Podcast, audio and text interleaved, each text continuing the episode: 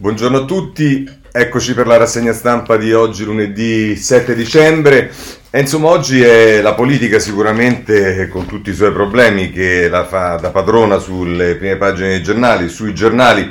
Peraltro oggi mh, ci saranno meno commenti da leggere ma ci sono più interviste perché c'è innanzitutto un'intervista a Renzi su Repubblica, peraltro per quanto riguarda Italia Via ce n'è un'altra la Bella Nova sul, ehm, eh, sul Messaggero, ma poi ci sta un'intervista eh, a mh, Marcucci per quanto riguarda il Partito Democratico, un'intervista a eh, Di Maio per quanto riguarda il Movimento 5 Stelle e poi ci sono interviste ai presidenti di regione, Zaia, ehm, Gianni, eh, Fontana, insomma mh, ci sono tante cose perché i problemi sono molti e la situazione del governo sembra essere una situazione molto complicata non solo e non tanto per la posizione del Movimento 5 Stelle sul, eh, sulla riforma del MES che vedremo un po' depotenziata dal fatto che ci sono eh, da Quagliariello a, a, alla senatrice Mastella molti che dichiarano che voteranno a favore in Senato, quindi si depotenzia il numero dei dissidenti del Movimento 5 Stelle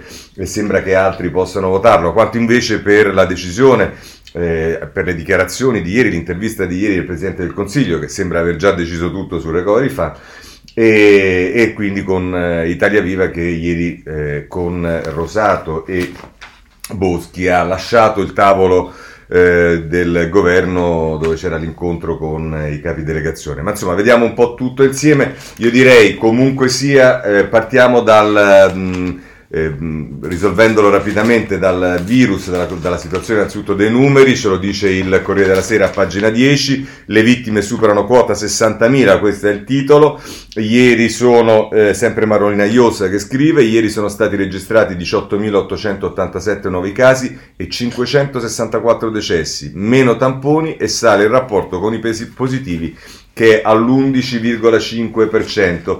Ma a questo punto direi occupiamoci subito anche delle regole, il DPCM, cosa accadrà. Allora, pagina 8 del Corriere della Sera, da rientri dall'estero alle visite ai genitori soli, cosa si può fare a Natale? Eh, meritoriamente Fiorenza Sarzanini cerca di spiegarcelo con 10 punti, oggi il governo pubblica i chiarimenti sul decreto, ecco le risposte ai dubbi sui divieti che scattano dal 21. Questo ci dice il Corriere della Sera, ma a questo punto eh, andiamo anche sul eh, giornale che eh, diciamo a pagina 4 eh, scrive caos provvedimenti il grande buco del DPCM ci sono i divieti non le multe. Nel testo mancano le sanzioni sugli spostamenti e quelle dei decreti precedenti non sono applicabili e poi nel taglio basso questa era eh, Giul- Federico Giuliani poi nel taglio basso c'è Chiara Giannini la giungla dei verbali, diversi per ogni infor- infrazione, dal coprifuoco alle mascherine gli agenti disorientati dai sette moduli in dotazione. Se volete poi andiamo a pagina 12 eh, del giornale eh, che ci dice anche, tra l'altro c'è la notizia che Mara Carfagna è stata ricoverata in ospedale per una polmonite, non è eh, Covid ma è una semplice, tra virgolette, polmonite, ovviamente le facciamo tantissimi auguri eh, di pronta guarigione. E poi a pagina 12 del giornale dicevo la protesta dei, pai- dei paesini, ora il Viminale apre, serve più flessibilità, i casi dei 1400 abitanti di, 4 divi- di quarto divisi in tre comuni e delle frazioni tra Umbria e Toscana. Insomma, questo tema che abbiamo già posto nel, quando parlavamo di buonsenso e una delle cose che chiedeva per l'appunto Italia Viva era esattamente quella, e devo dire anche le regioni, era quella di eh, tenere conto che eh, lo spostamento in alcuni piccoli comuni che sono, distano 2, 3, 4 km l'uno dall'altro, dove magari le famiglie sono divise appunto da questa distanza, sono distanze molto inferiori da quanto non sono eh, distanti alcuni quartieri, alcune periferie tra eh, romane o milanesi o torinesi o napoletane, insomma ehm, questa dei comuni continua ad apparire una cosa senza molto senso. Ma andiamo avanti, c'è anche Libero eh, che eh, va segnalato a pagina 6. Eccolo qua, una voragine nel nuovo DPCM, nessuna multa per i trasgressori, anche Libero eh, si rende conto di questo, dice il governo si è scordato di prevedere sanzioni perché viola le leggi, che per gli altri decreti arrivavano fino a 1000 euro, ma così chi rispetterà davvero questi precetti? È quello che si domanda Libero, effettivamente vedremo di che cosa eh, stiamo parlando e che cosa succederà. Dicevo le regioni, allora per quanto riguarda le regioni Andiamo a vedere subito cosa succede in, ah, ecco, anche, anche eh, in Abruzzo. Ehm, ehm, c'è eh, la decisione, l'Abruzzo arancione, la diffida di Boccia, mossa in autonomia del governatore, la situazione è sotto controllo, il ministro deve aspettare mercoledì. Ora che succede? Che l'Abruzzo, come ricorderete, con Marsilio aveva deciso di andare in zona rossa prima che lo certificasse il governo e adesso essendo migliorato, perché evidentemente i dati erano peggiorati, adesso migliorata la situazione ha deciso di eh, retrocedere a zona arancione ma è bloccato dal governo e dal ministro Boccia che di questo periodo sembra più un questurino che non un ministro, ma insomma che gli dice no assolutamente devi aspettare quello che diciamo noi anche se i dati sono obiettivamente eh, molto migliorati. Per quanto riguarda, rimanendo sul Corriere della Sera, un altro presidente di regione è Gianni. Andare dal Balbiere in un altro comune in Toscana è consentito. L'ordinanza di Gianni e le deroghe. Serve buonsenso. Eugenio Gianni, 61 anni, che da ottobre è governatore della eh, Toscana. Ma andiamo avanti perché c'è poi da segnalare sempre ehm, ehm, la situazione dell'Abruzzo che è segnalata a pagina 8 di Repubblica, l'Abruzzo fa da solo e torna arancione, l'ira di Roma non può, Marsiglia anticipa i tempi, tutta Italia fuori dalla zona rossa, Boccia sarà diffidato, Boccia dice sarà diffidato, superata quota 60.000 morti, insomma Giuliano Foschini ci dice questo, però poi a pagina 10 c'è un'intervista a Zaia eh, intervistato da Enrico Ferro, evitate la calca, la zona gialla in Veneto non è garantita a vita. E questo è l'avvertimento che dà Zaia che dice per ora il sistema tiene, abbiamo molti casi perché nessuno fa tanti tamponi quanto noi, ma c'è chi non teme gli assembramenti. Insomma, questo il governatore eh, Zaia.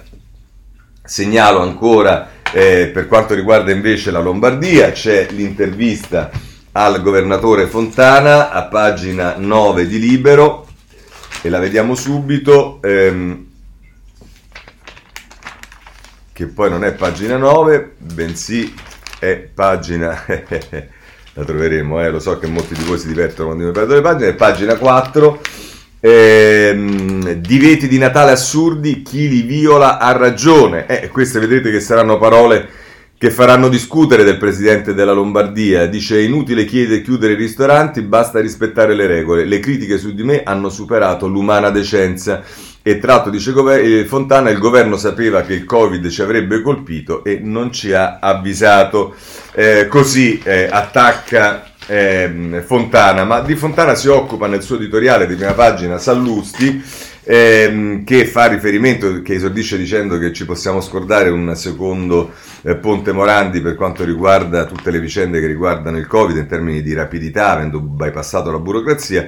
E dice, eh, Zaia, e dice Fontana facendo riferimento, scusate, dice Sallusti facendo riferimento alla situazione di Fontana che ha scritta la Procura della Repubblica. Riassumo brevemente per chi fosse all'oscuro di questo scambio. Il 2 dicembre il governatore Fontana scrive alla Procura dei problemi che sta incontrando a reperire un numero adeguato di dosi del vaccino antinfluenzale, che una strada ci sarebbe, acquisto a trattativa privata da un'azienda svizzera, ma che i suoi funzionari non vogliono procedere temendo di finire, saltando il bando pubblico, in guai giudiziari.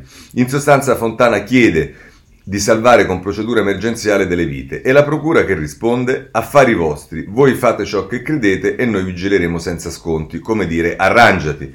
A me fa un certo effetto che la procura della più importante città d'Italia non senta il dovere di farsi carico neppure di un pezzettino di emergenza Covid, non per fare un piacere indicibile a Fontana, ma a chi, come me, vorrebbe trovare il vaccino antinfluenzale a portata di mano. Chi diavolo ce ne facciamo di magistrati così arroccati nella loro torre di avorio di applicare i sacri codici a prescindere dalla necessità del popolo in nome dei cui dichiarano di applicare la legge? Quello di Fontana è l'appello di un uomo di buonsenso, la risposta dei magistrati è da struzzi che non vedono il problema e non si prendono la responsabilità di partecipare alla sua soluzione. Ma quando alcuni di loro non troveranno il vaccino in farmacia, quando i loro anziani genitori e i loro bambini non potranno essere immunizzati, abbiano almeno il pudore di non, con, di non, prendersela con nessun altro che con loro stessi. Nessuno chiede la licenza di delinquere. Qui sta, si sta cercando di capire se la magistratura gioca con o contro questo sciagurato paese. Prendiamo atto che alla Procura di Milano ciò non interessa. Loro pensano di essere l'ombelico del mondo, la verità è che sono uno dei virus che bloccano l'Italia. Ora, francamente, io mm, non mi capita raramente di essere d'accordo con una parte o con tutto quello che dice Sallusti, ma questa volta trovo assolutamente fuori senso che noi, invece di porci il problema di magari norme e leggi che sono fatte male, o anche di quello che abbiamo fatto in tutti questi anni, cioè di delegare alla magistratura la risoluzione dei problemi politici, facciamo un appello e legittimiamo che il Presidente della Regione, anziché prendere delle decisioni e pretendere poi che eh, ci sia, come dire, ehm, un'attenzione eh, di fronte a quello che succede da parte dei magistrati a posteriori, noi ormai diciamo, un presidente di regione che ha eh, il, mm, la potestà e il dovere anche di decidere, di assumersi la responsabilità, di scegliere anche le procedure più necessarie, eh, siccome ci sono i funzionari che eh, temono che ci siano iniziative giudiziarie,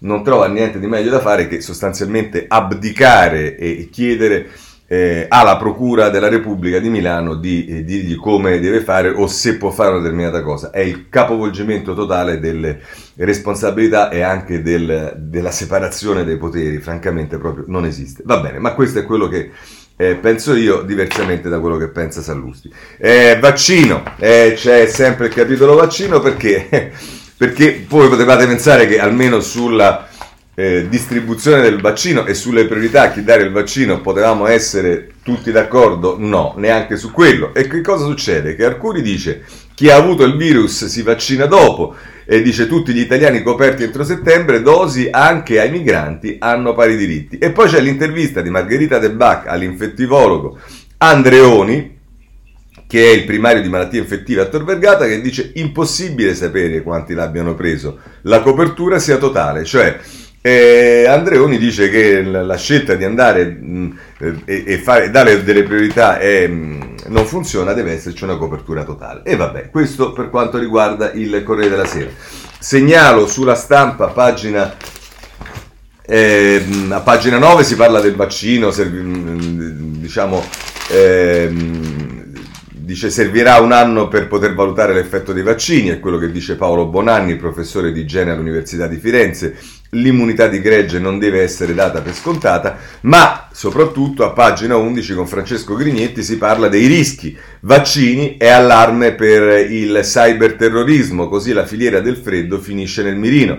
L'obiettivo degli hacker è storcere soldi alle imprese sotto pressione, ma anche provare a sabotare qualche azienda concorrente. Questo è il tema ehm, che ci pone l'allarme, che ci pone eh, la stampa. Libero dedica ai vaccini non solo la prima pagina, gli 11 vaccini pronti che, poi, che noi non abbiamo, è la più importante compagnia mondiale di immunizzazione, è partita campagna scusate, mondiale di immunizzazione è partita, è l'unico modo di renderci le nostre vite e far ripartire l'economia, ma poi eh, a pagina 2 Enrico Paoli, ma nessuno sa quando, alcuni vuol dare l'antidoto anche agli immigrati in Italia, e poi però a pagina 3 come riprenderci le nostre vite, ecco gli 11 vaccini pronti che noi non abbiamo e questo è quello che scrive eh, Libero sulle prime tre pagine a proposito dei eh, vaccini. Per quanto riguarda i vaccini voglio segnalare anche il messaggero a pagina 7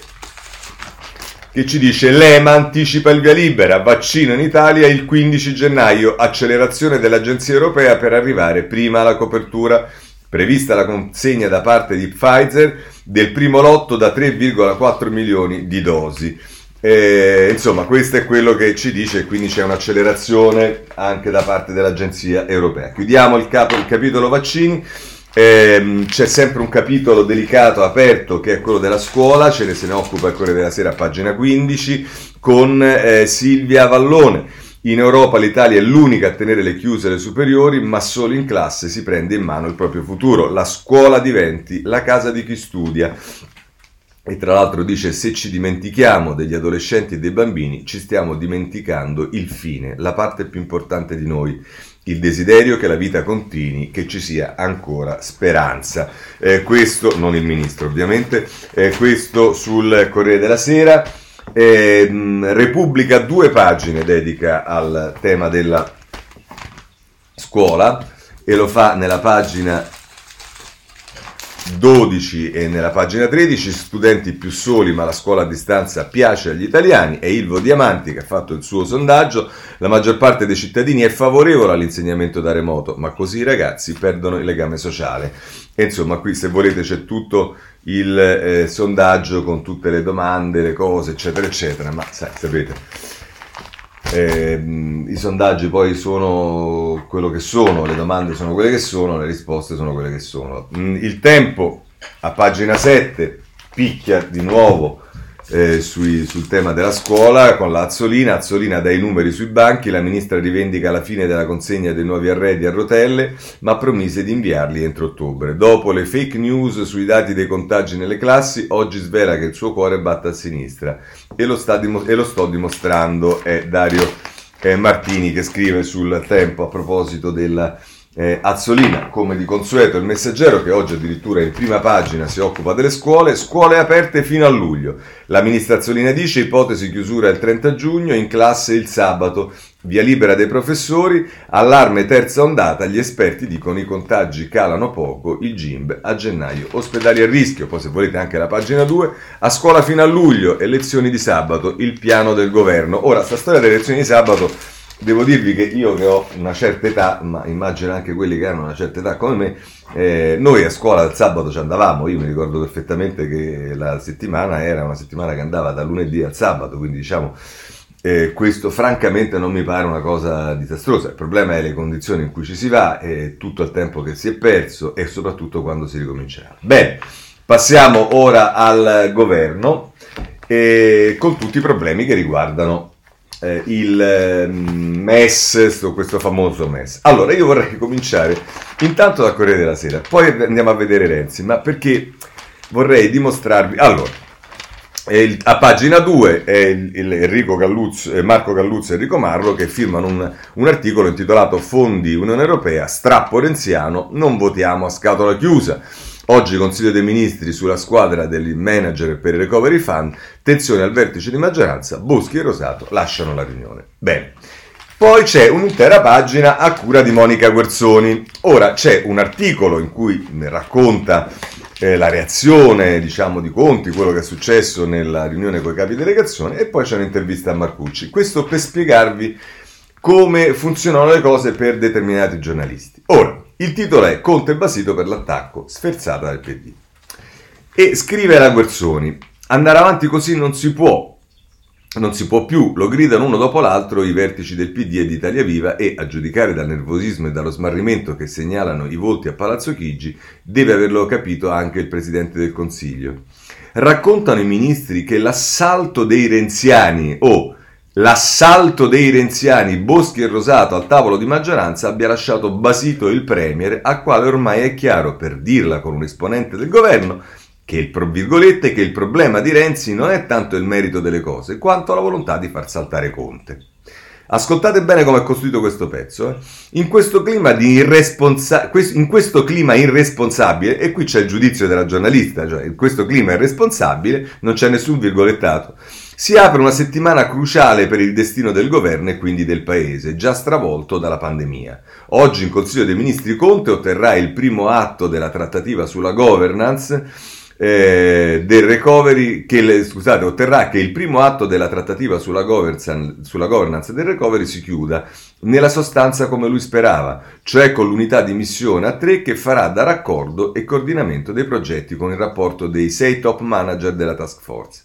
Ma i renziani, per quanto la risposta di Conte sia stata, virgolette, pacata e controllata, chiuse virgolette, ormai non si, manco si fa più, diciamo, lo sforzo di dire chi l'ha detta questa cosa, se ne sono andati sbattendo la porta, reazione che i ministri degli altri partiti non avrebbero gradito. Questo è, diciamo, l'incipit dell'articolo della, ehm, della Guerzoni. Ora, non è che c'è qualcuno che, la, la Guerzoni che magari spiega semplicemente che Italia Viva, come sta dicendo da giorni, come dicono tanti altri, come abbiamo sentito dire le regioni, cioè rispetto, come abbiamo sentito dire tanti editorialisti anche sul Corriere della Sera, e cioè che questa storia della task force è una menata assurda perché la responsabilità di tutto questo processo lo devono avere i ministri e il Parlamento e tutti dicono questa cosa e se andate a leggere oggi molti degli articoli dicono anche questa cosa e se questa cosa però i renziani la pongono ponendo il problema che si sono stufati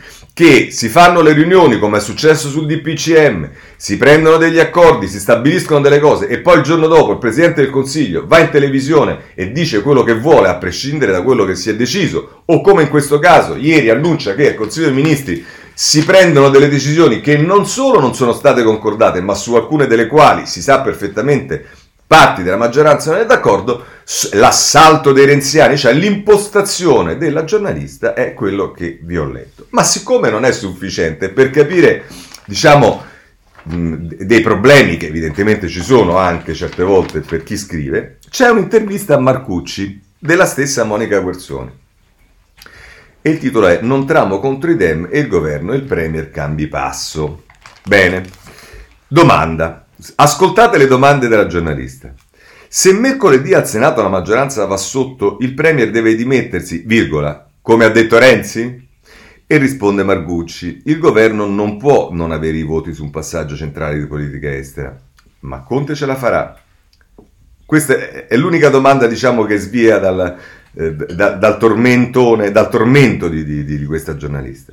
Davvero lei lavora per far mancare i voti al governo? Vedete che è quello che deve rispondere. Sì, io lavoro per... E risponde Marcucci. È una battuta? No, non è vero. Sono impegnatissima a lavorare con i capigruppo perché i voti sulla risoluzione ci siano e la maggioranza ne esca persino rafforzata. Altra domanda della Guerzoni. Perché ha raccolto 25 firme contro Conte?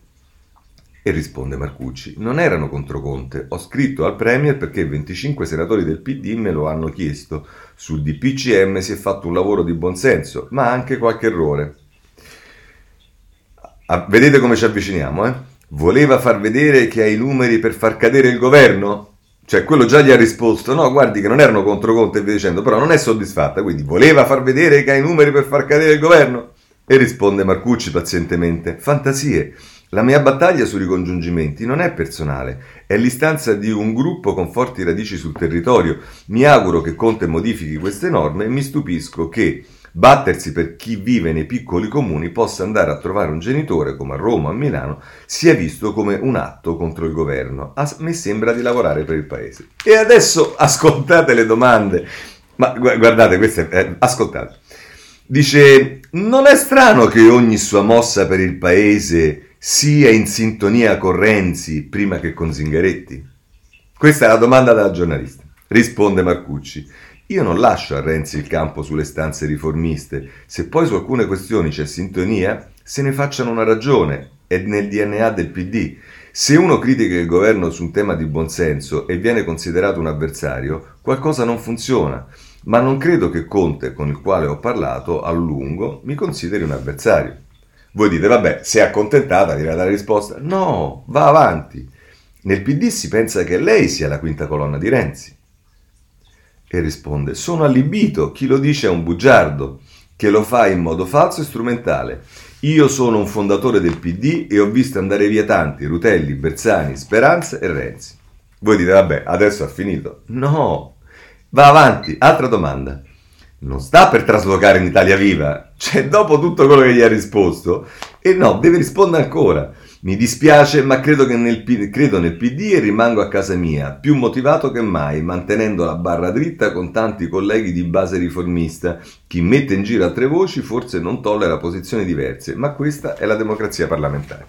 Insomma, voi capite poi perché, diciamo, certe volte anche eh, gente, un lettore del Corriere della Sera, no? che è in buona fede, che non dico ma che cosa deve pensare? Leggendo una cosa del genere, che cosa deve pensare? Cioè, come fa a formarsi un'opinione se una pagina intera del Corriere della Sera è costruita contro Renzi, contro Italia Viva, per dare in modo che si eh, diciamo, mh, leggano le cose in un determinato modo. Per fortuna, diciamo, ogni tanto poi Renzi parla. Oggi è intervistato sulla Repubblica ed è intervistato a pagina 3 e il, il titolo è Conte si fermi, basta metodi disprezzanti, eh, metodi sprezzanti, no a inutili task force. È concetto vecchio che lo interroga eh, scusate, con l'intervista e dice: Senatore Matteo Renzi, perché contestate la formula della task force scelta da Giuseppe Conte per il Recovery Fund?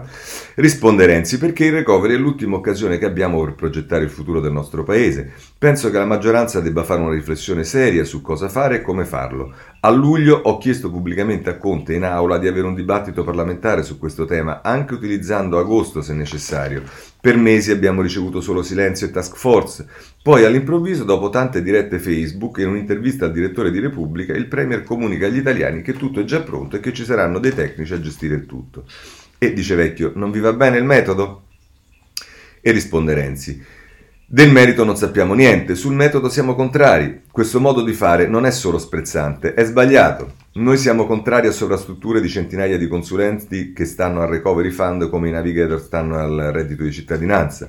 Il futuro dell'Italia dei prossimi vent'anni non lo scrivono Conte e Casalino nottetempo in uno stanzino di Palazzo Chigi. E ancora vecchio.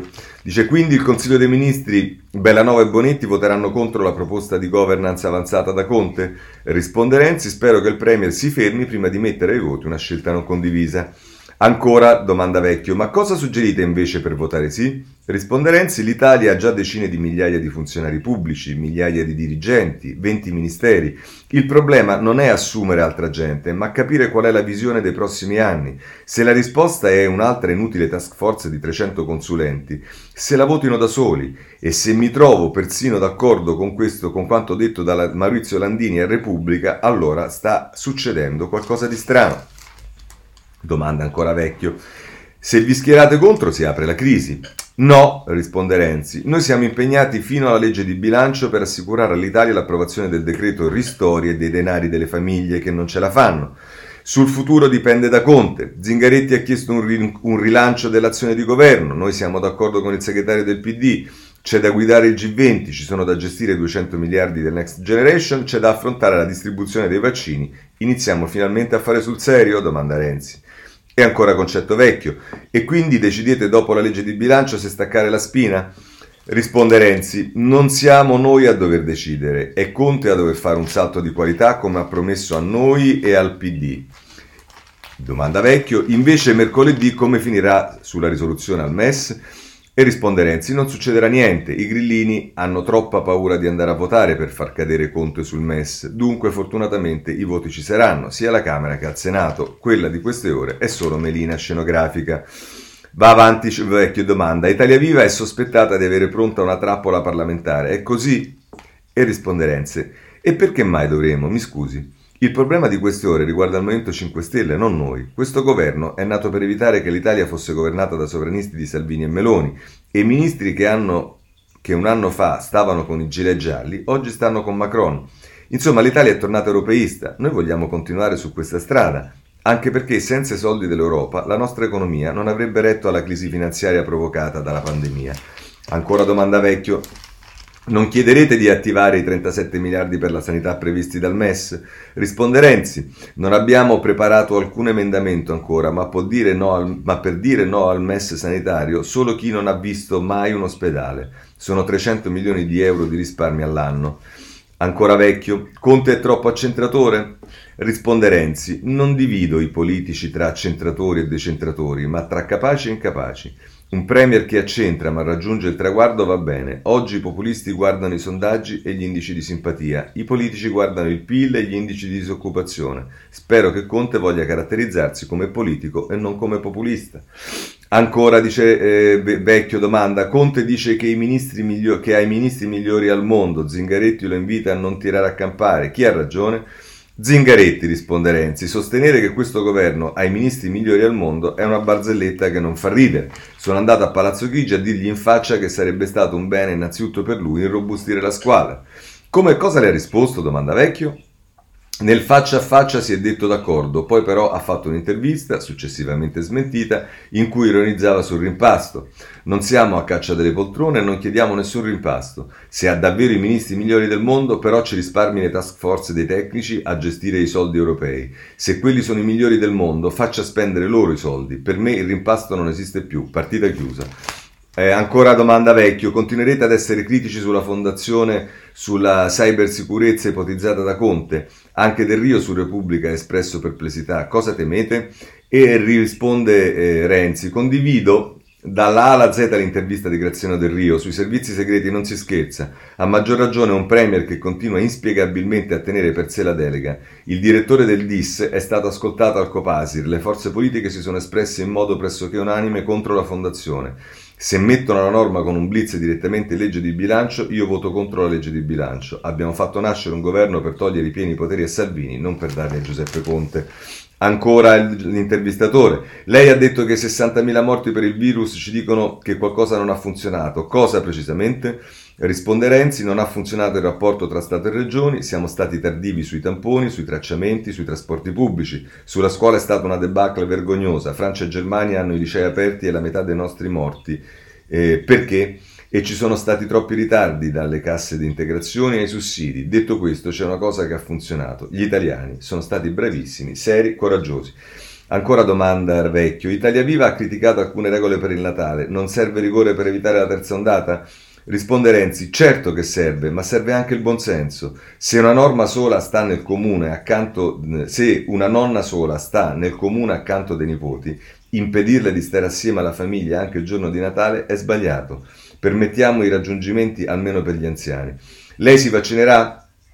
Conclude con questa domanda vecchio, risponde Renzi, assolutamente sì, non vedo l'ora. Sui vaccini diamoci un piano in cui non ci sia il solo Arcuri a gestire tutto. Arcuri non è Superman e la gestione dei tamponi e banchi a rotelle lo dimostrano, che almeno il vaccino non arrivi in ritardo. Questa è l'intervista di Renzi.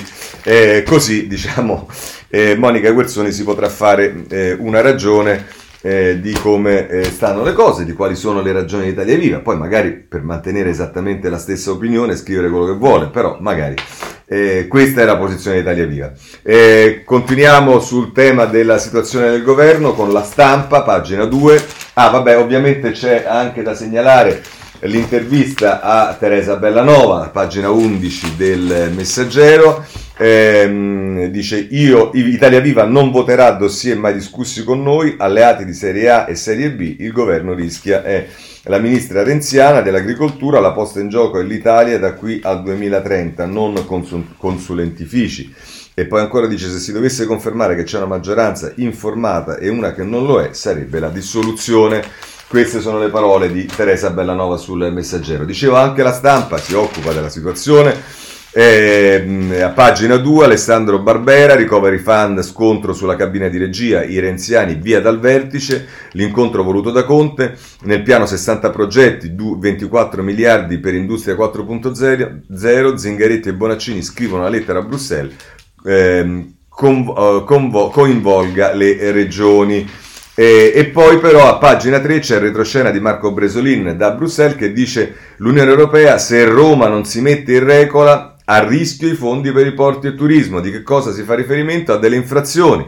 Aperte due procedure di infrazione e gli stati si oppongono ai contributi, potrebbero avere un'arma in e gli stati che si oppongono ai contributi potrebbero avere un'arma in più. Questo è quello che ci dice eh, la stampa. Segnala, ovviamente dobbiamo prendere anche le posizioni dei giornali più distanti dal governo, per esempio il giornale a pagina 8, Italia Viva minaccia sul recovery fund e il governo rimanda ancora. Oggi il Consiglio dei Ministri, ma Conte si limiterà a illustrare il piano dei fondi europei. È solo l'inizio di un percorso, è quello che eh, scrive Pasquale Napolitano sul giornale, ma se volete c'è anche eh, il tempo che... Ehm, eh, se ne occupa a pagina 6, Renzi minaccia ancora Conte, Italia Viva lascia il vertice, non voteremo al buio, oggi CDM sulla governance del recovery fund. Adesso io vorrei farvi riflettere su questo, cioè eh, Renzi minaccia Conte, quella minaccia, l'assedio, le cose, ma è lecito che per votare qualcosa, questo qualcosa si debba conoscere?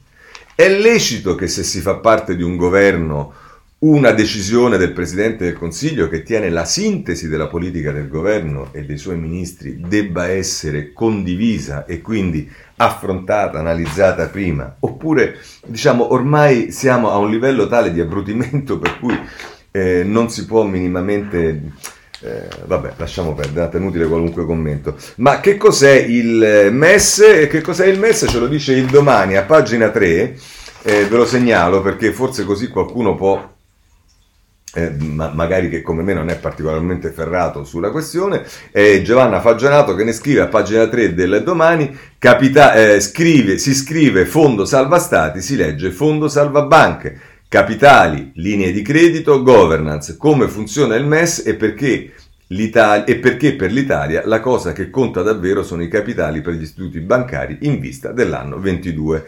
Eh, insomma, è un interessante articolo questo per capire di che cosa stiamo parlando, non del MES, quello per la sanità, ma del MES che è stato riformato e di cui si eh, discute. Eh, ma adesso andiamo a vedere un po' di eh, diciamo, editoriali, eh, c'è Ezio Mauro che scrive in prima pagina il governo senza nome e poi prosegue a pagina 25 che fa riferimento proprio esattamente al tema del MES, dice Lega Fratelli d'Italia da un lato, Grillini dall'altro, eh, è una bandiera simbolica delle battaglie originarie nate in un'altra epoca e oggi incongrue negli anni del Recovery Fund, ma tuttavia sempre identitarie e mobilitanti, al punto da diventare automatiche e obbliganti, quasi ricattatorie per gli stessi movimenti. Per i primi è una battaglia di sovranismo, per i secondi di ideologismo. E vediamo come conclude Mauro. Dice c'è però qualcosa di più. Entrambi i populisti vedono ribaltarsi dentro il loro campo la guerra che hanno dichiarato al MES. Tra i grillini la corsa a impadronirsi del drappo rosso contro il meccanismo di stabilità è evidente perché in una fase di forti contrasti interni e formule identitarie, se lasciate sguarnite eh, da chi comanda, diventano un'arma contundente nelle mani delle minoranze all'attacco, capaci di travolgere maggioranza e governo.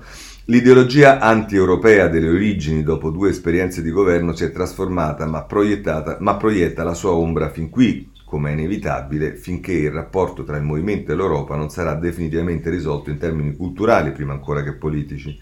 L'altro cerchio interno su cui questo nodo irrisolto crea un'evidente contraddizione è la maggioranza di governo, con il PD e il Movimento 5 Stelle divaricati nelle idee di fondo sull'Europa e tenuti insieme dal cerotto di compromessi che diluiscono le politiche di entrambi, come quello che si profila sul MES, sia la riforma, no i fondi straordinari con i prestiti per gli interventi sulla sanità.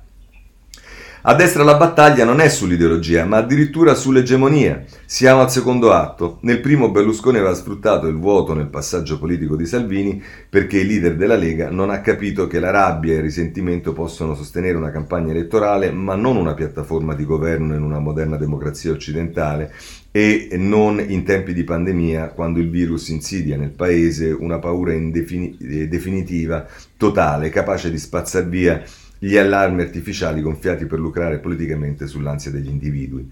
Non potendo giocare la carta dei numeri che non ha più, il Cavaliere ha giocato la carta politica della responsabilità davanti al contagio, dialogando col governo, offrendosi come sponda esterna, senza intese contro natura, e portando a votare lo scostamento di bilancio tutto il centrodestra che si è accodato contro voglia.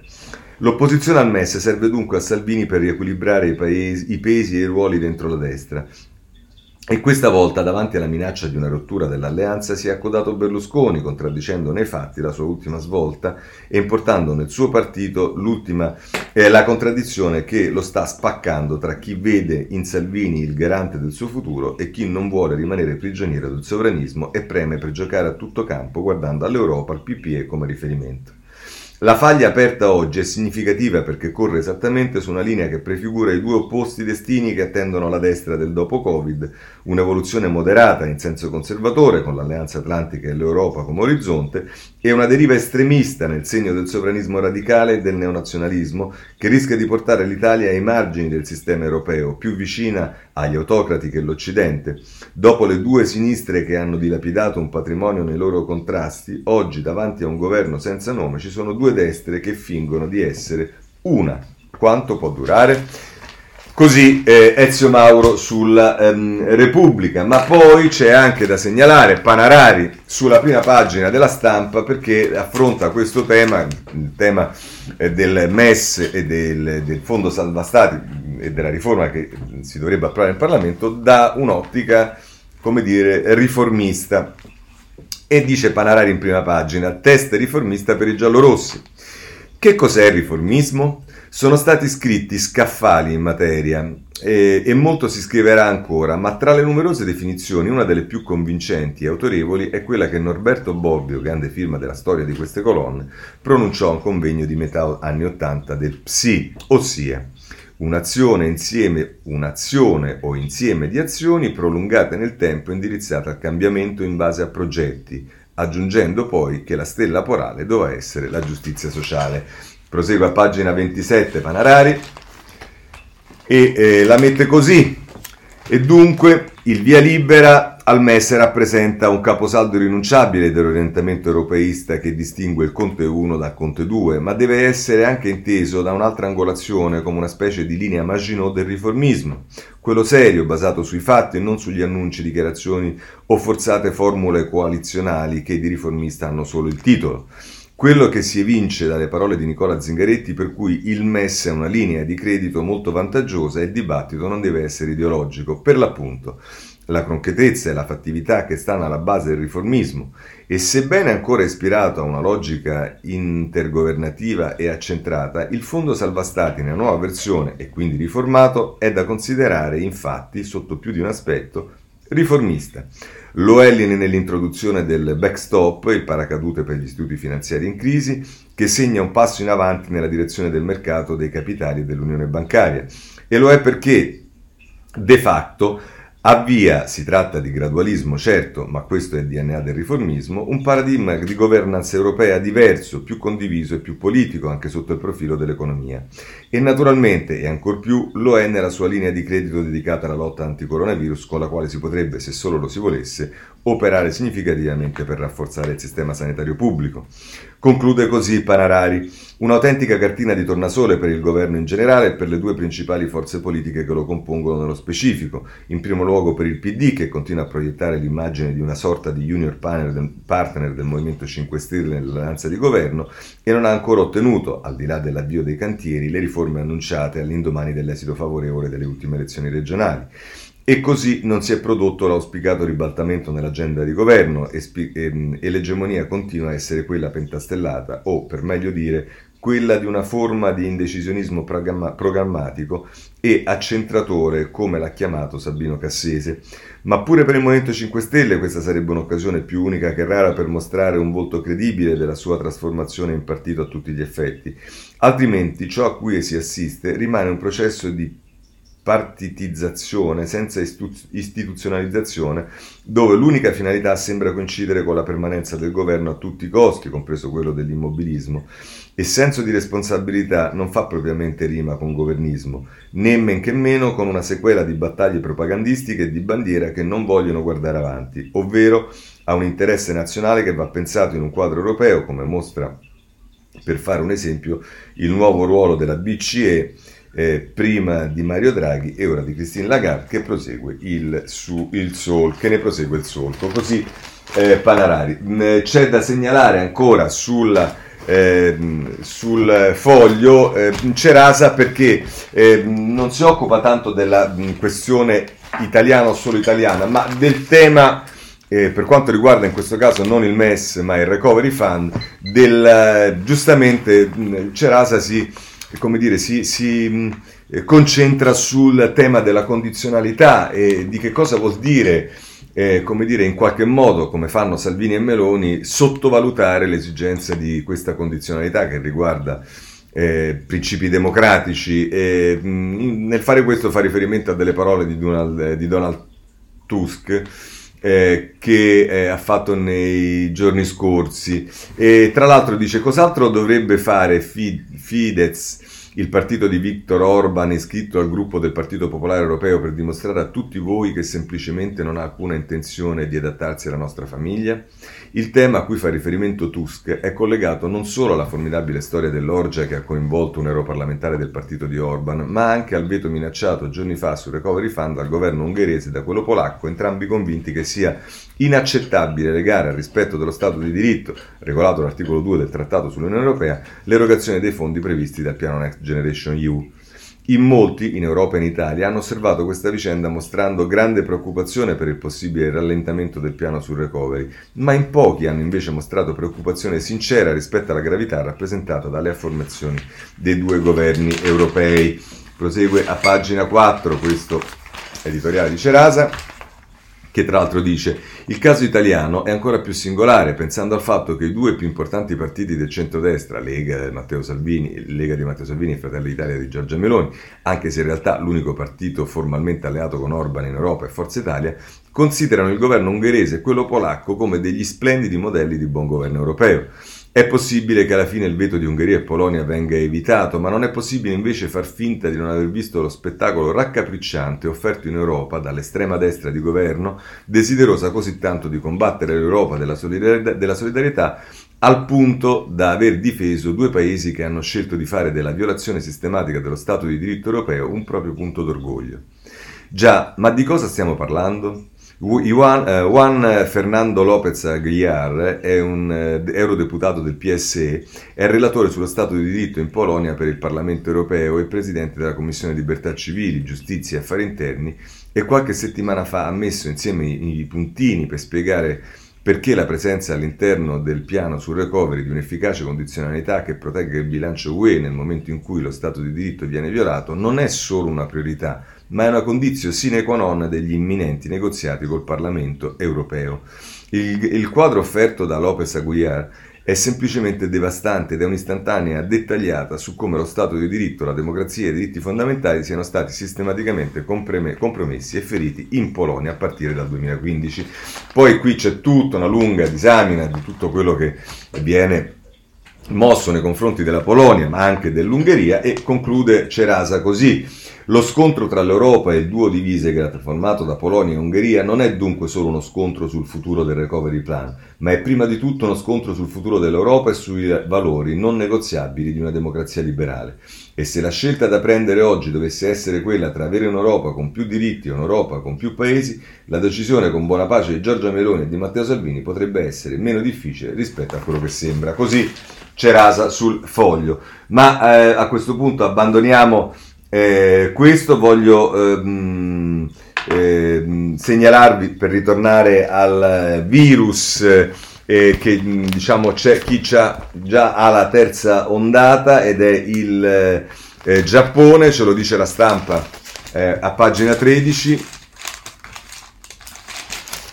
Giappone spiazzato dal Covid, l'Asia vive già la terza ondata, complici le temperature invernali e la stanchezza da restrizione, i casi sono tornati a salire, picchi anche in Corea del Sud che chiude bar e ristoranti, ma le misure sembrano meno efficaci. Attenzione alla terza ondata, come diceva quello. Bene, ehm, voglio segnalarvi sulla stampa sempre, nelle pagine 4 e 5, eh, due pagine dedicate alle idee per ripartire e questo è molto interessante, dice eh, la stampa, il recovery plan apre la grande stagione in cui ridisegnare il futuro dell'Italia, il governo ha individuato sei linee guida, ecco le priorità per non restare al palo. E allora c'è Gianni Riotta che ci parla del digitale, Carlo Ratti che ci parla della mobilità, Mario Tozzi che ci parla della green economy, Marco Revelli che parla dell'inclusione sociale, e Viola Ardone che parla della scuola e Eugenia Tognotti che parla della salute. A proposito di eh, futuro, di crescita, voglio segnalarvi eh, Giavazzi sul Corriere della Sera, in prima pagina il miraggio di crescere per legge.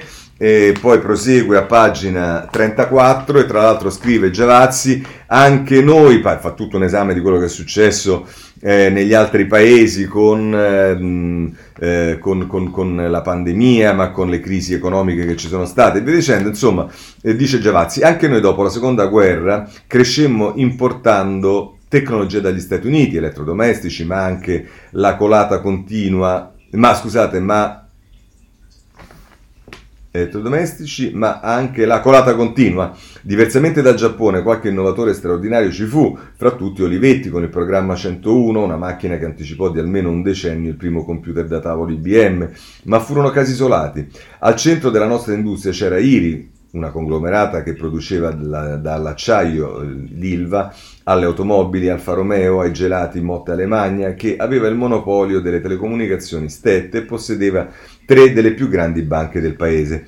All'inizio l'IRI fu guidata da manager straordinari come Oscar Sinigaglia, che dopo la guerra ringraziò riorganizzò la nostra industria siderurgica. Con il passare dei decenni però il modello mostrò il suo tempo anche perché se ne impossessò la politica che lo gestì per massimizzare il consenso.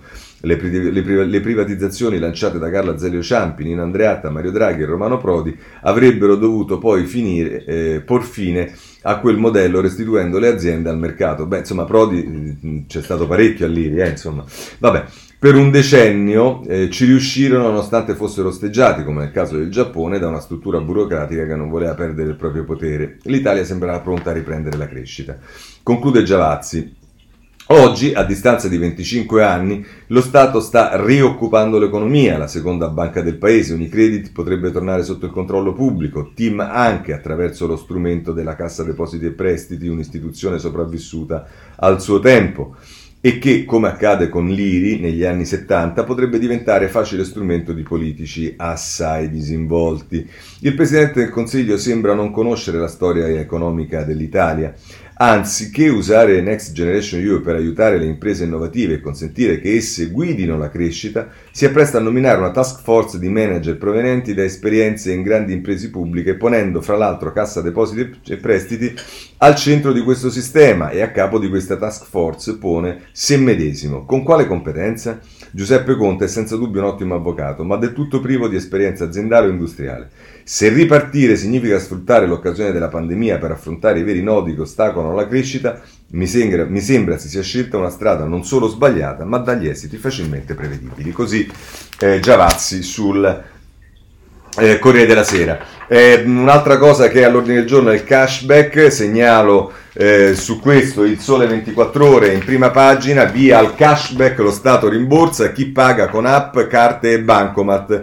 La novità, domani parte il premio, almeno 10, 10 operazioni, per eh, poi la lotteria degli scontrini, ecco il piano anticontanti. Shopping e pandemia, attenzione ai vincoli su orari, giorni di chiusura e spostamenti. E insomma, scommessa da 5 miliardi per stanare il sommerso. Così la mette il Sole 24 Ore, ma su questo voglio segnalarvi anche un articolo di eh, Sergio Rizzo sulla Repubblica, che comincia in prima pagina, poi prosegue a pagina 24 e, ehm, e Rizzo, eh, tra l'altro, mette in evidenza come eh, diciamo, il, l'utilizzo della carta di credito in Italia è, è molto poco eh, rispetto ad altri paesi molto poco utilizzato, che anche il download dell'applicazione che serve per questo è praticamente al pari di quello che in un giorno è successo quello che per Immuni sono voluti 5 mesi e dice ma deve essere così irresistibile la voglia di risparmiare un po' di soldi in un momento nel quale ce n'è davvero grande bisogno da far superare anche le più ataviche differenze, al punto da mobilitare gli smartphone più della paura del contagio. Benissimo dunque, anche per il messaggio che arriva.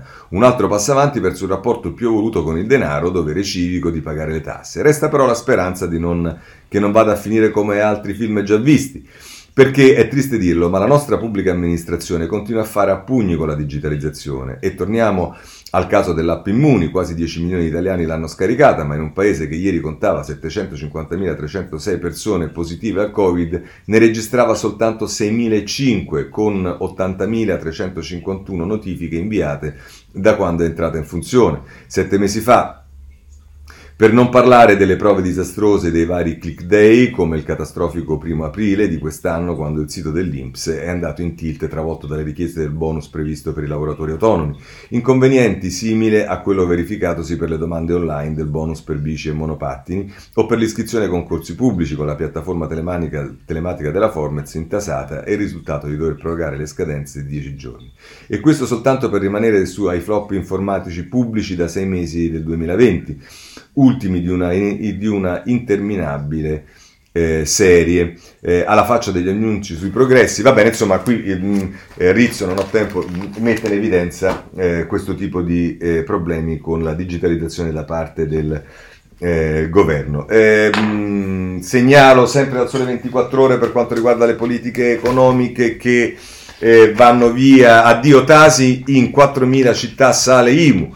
Per tenere le entrate invariate i comuni alzano le aliquote dell'imposta e con guaglio del 28 febbraio se le delibere arrivano in ritardo per il saldo del 16 dicembre. Questa è una notizia di servizio.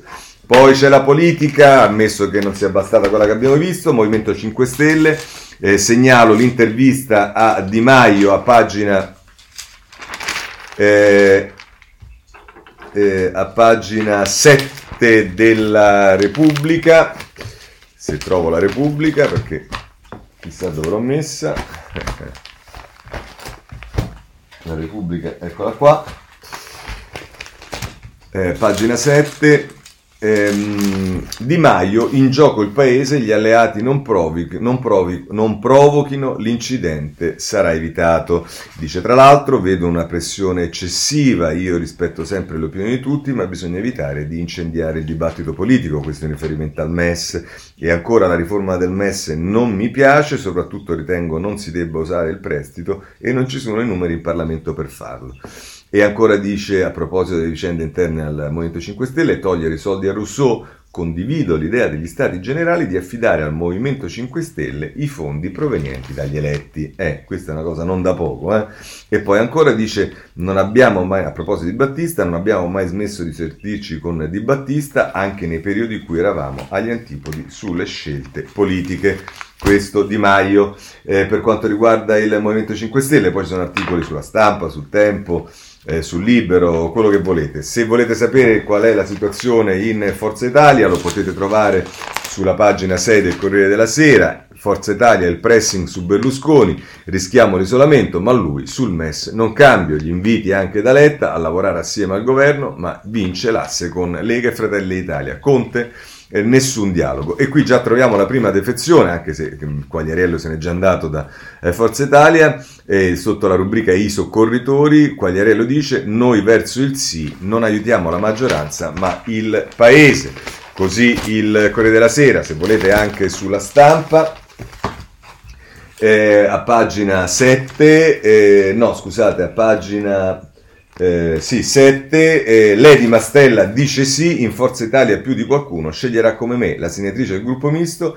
C'è chi vuole una crisi in questo momento? Faccia pure. E dice Berlusconi ancora una volta ha subito il diktat di Salvini, è diventato il suo vassallo politico. Ci va pesante la Mastella. Bene. Eh, posso solo segnalare per quanto riguarda eh, la leva obbligatoria, l'intera pagina del foglio, la pagina quarta dell'inserto con il ministro Provenzano che annuncia che si tornerà alla leva obbligatoria. Per quanto riguarda lo sport, segnalo a pagina 13 del Tempo invece una bella intervista a Malagò che tra l'altro a pagina eh, 13 che tra l'altro a proposito della riforma dello sport dice ehm, eh, un pasticcio all'italiana. Eh, poi segnalo sulla cyber security eh, la stampa a pagina 16. Ehm, eh, a proposito di quello che è successo a Leonardo, eh, furto di dati cyber, eh, così Leonardo denunciò l'autore, il caso giovedì in audizione al Copasir e a questo proposito vi segnalo anche un commento di Di Feo sulla pagina 24 della Repubblica. Poi c'è questa cosa incredibile del duello che si è eh, svolto a Roma eh, organizzato da due minorenni, eh, ragazze minorenni, che ha visto però 100 persone eh, in piazza con denunce, cose e via dicendo, insomma una roba eh, da matti effettivamente, pagina 21 del eh, messaggero, ehm, lo segnalo da pagina, ehm, no scusate, da pagina... Eh, 4 e 5 del messaggero, eccolo qua. Dopo le botte al pincio parte lo scaricabarile tra Viminale e Sindaci. Gli inquirenti valutano se c'è una mente comune. Il prefetto de- eh, dice derive frutto dalla noia. L'interno applicati tutti i protocolli, non compete a noi chiudere le piazze. E la Raggi che dice scene inaccettabili. Insomma, eh, però ci dice il messaggero a pagina 5 che è l'ultima moda prima del Natale, appuntamenti social per le risse, gli scontri di Roma, gli inquirenti, programmati, la scintilla, sfida nata tra due ragazze su TikTok, il tantam sulle chat, anche di Instagram, lo scope, lo scopo, fare video da postare sui canali social. Insomma, eh, qui si dice che il tema è eh, che i ragazzi non sanno che fare, peraltro diciamo eh, in una situazione di restrizione e, e, ammanniti sulla pagina 23 della Repubblica in qualche modo eh, ci conferma questo. Ehm, eh, scusatemi, sulla pagina 23 eh, della stampa, perdonatemi, eh, Eccolo qua, dice mancano scuole e vita sociale, giovani senza stimoli. Eh, lo psichiatra dice si sono eh, cercati attraverso i social violando le leggi, gli adulti pongano dei limiti, ora è un pugno, ma può accadere di peggio. Questo è eh, diciamo, l'avvertimento di eh, Ammanniti. Ehm, sulla questione degli allagamenti ovviamente tutti i giornali se ne occupano eh, col maltempo che c'è stato, Corriere Sera, Repubblica, pagina 23 e 19, poi c'è da segnalare sulla stampa, ma anche su altri giornali, la notizia di una bambina che è stata salvata con un farmaco costosissimo a Napoli, un miracolo per sua salvata dal farmaco più costoso eh, al mondo, credo che un intervento sia costato 1,9 eh, sì, 2 milioni, una terapia da 2 milioni di euro e poi per quanto riguarda Zachi, segnalo il Corriere della Sera, pagina eh, 17. Ehm, Zachi in tribunale, un'esile speranza, la mano sul cuore. Grazie, sto bene. Egitto, oggi il verdetto sul rilascio dello studente. Eh, voglio segnalare ancora ehm, meritoriamente la Repubblica un articolo sui cristiani in fuga, i cristiani perseguitati nel mondo, soprattutto in Medio Oriente, guerra e terrorismo, cristiani in fuga dal Medio Oriente, Vincenzo Nigro che se ne occupa, pagina 14, erano 1.200.000 in Iraq prima del 2003, nel 2017 c'è circa 100.000, la grande fuga anche da Siria, Egitto e Libano. E, e poi c'è l'intervista con l'arcivescovo caldeo in, in Iraq, guarda, che dice siamo più perseguitati, Europa e Stati Uniti ci salvino. Ehm, per quanto riguarda le questioni europee invece segnalo la, Bres- la Brexit e il Corriere della Sera che ci dice a pagina 16 che sono gli ultimi tentativi di Johnson e von der Leyen, ehm, Boris e Ursula ai supplementari, Johnson prepara il discorso sul no deal. Eh, Brexit, i negoziati si sono incagliati sulla pesca e sugli aiuti di Stato, il muro dei francesi. Eh, ancora per chiudere con ehm, la, l'Europa, la Romania, la stampa ci dice che la Romania ci sarà un governo di destra, eh, ce lo dice a pagina 19, Romania al centrodestra, astensione record, socialdemocratici primo partito, ma i liberali del premier europeista Orban e i riformisti formeranno il governo. E da ultimo, per quanto riguarda invece l'Iran, segnalo il giornale eh, a pagina 16. Ehm, Iran, Khamenei è grave, i poteri restano in casa, comanda il figlio Moitaba, la rivelazione di un giornalista iraniano, la guida suprema è malato di tumore. Così sul giornale, con questo chiudiamo la rassegna stampa, se volete ci vediamo domani, che anche se è l'8 eh, terremo lo stesso la rassegna stampa. Grazie a tutti e buona giornata, domani alle sette e mezza.